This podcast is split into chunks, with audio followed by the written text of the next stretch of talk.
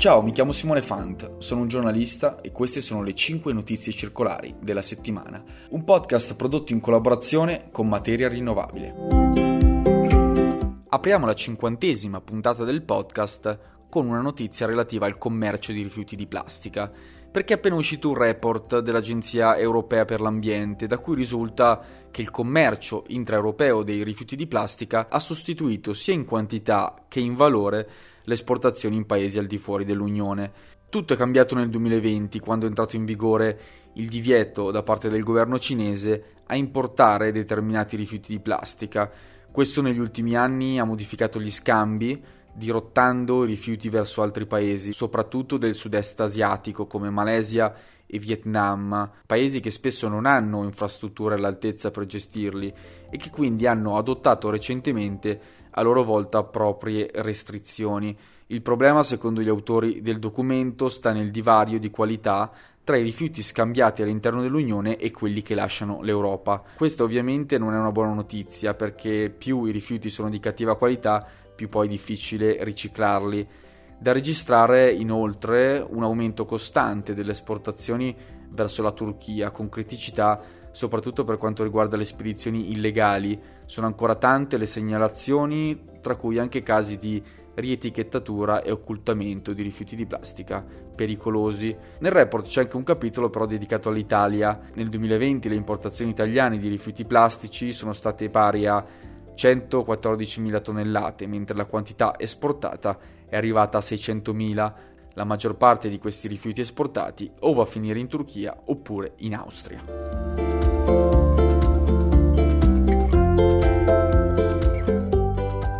Ciao, sono Lucrezia Lenardon e per la seconda notizia parliamo delle emissioni di metano che non sono diminuite nel 2022. Gran parte della responsabilità è di quelle aziende che, nonostante gli enormi extraprofitti maturati durante gli ultimi anni, non hanno investito abbastanza in tecnologie per limitare le emissioni da petrolio e da gas.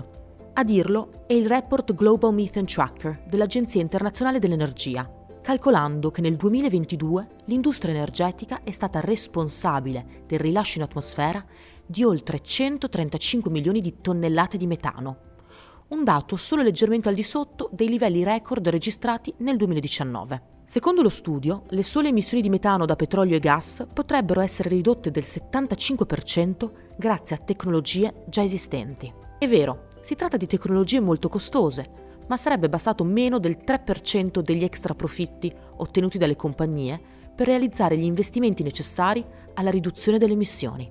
Una delle pratiche più dannose a livello ambientale è quella del gas flaring, che consiste nel bruciare le riserve in eccesso di gas. Oltre ad eliminare questa pratica, è necessario, secondo l'agenzia, limitare le emissioni fuggitive. Ogni anno, infatti, circa 260 miliardi di metri cubi di metano vengono dispersi nell'atmosfera.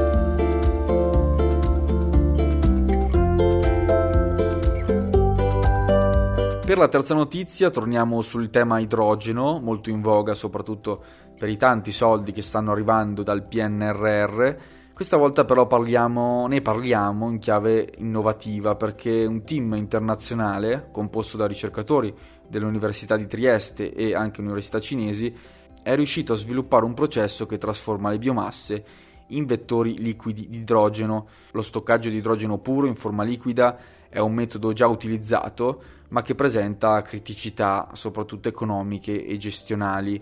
L'utilizzo invece di liquidi organici come vettori di idrogeno è oggetto di lavori di ricerca in vari centri internazionali e questo studio per la prima volta prevede di utilizzare un input energetico che viene dalla luce e allo stesso tempo valorizzare le biomasse di scarto, il tutto con un approccio circolare.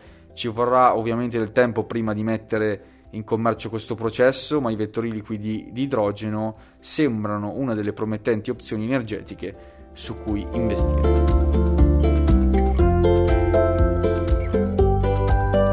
È arrivato il momento della quarta notizia, con il commissario europeo per l'ambiente Sinkevicius, che ha presentato a Bruxelles un pacchetto di misure per migliorare la sostenibilità e la resilienza del settore della pesca e dell'acquacultura. Gli obiettivi principali delle misure sono promuovere l'uso di fonti energetiche rinnovabili e ridurre la dipendenza dai combustibili fossili, senza dimenticare di proteggere gli ecosistemi marini più vulnerabili.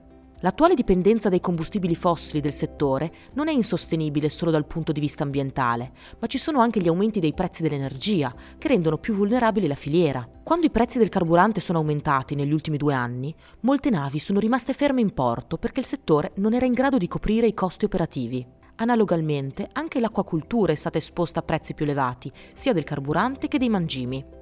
Il piano d'azione propone inoltre di regolamentare le pratiche e gli strumenti usati per la pesca, con l'obiettivo di ridurre le catture accidentali di specie minacciate, dando quindi priorità alla loro protezione.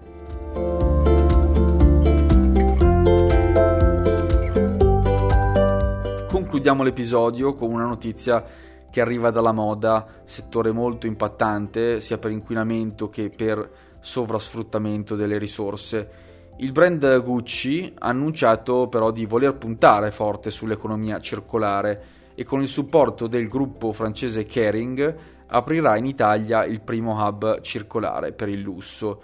Gli obiettivi sono riutilizzare le materie prime di scarto, anche per quanto riguarda il packaging, e anche ridurre l'impatto ambientale sia nella produzione che nel trasporto dei capi. Il primo Circular Hub costerà 15 milioni, avrà sede in Toscana ed è prevista anche la creazione di una piattaforma di Open Innovation che permetterà di ideare e condividere soluzioni circolari in una rete da oltre 700 fornitori che collaborano con Gucci in Italia. L'ambizione è quella di lanciare un nuovo modello produttivo che fino ad ora è costato parecchio sia in termini ambientali che sociali. Questa era l'ultima news della puntata. Se avete commenti e curiosità, non esitate a scriverci sui profili social di Materia Rinnovabile. Le 5 notizie circolari tornano settimana prossima con nuovi aggiornamenti. Grazie per l'ascolto.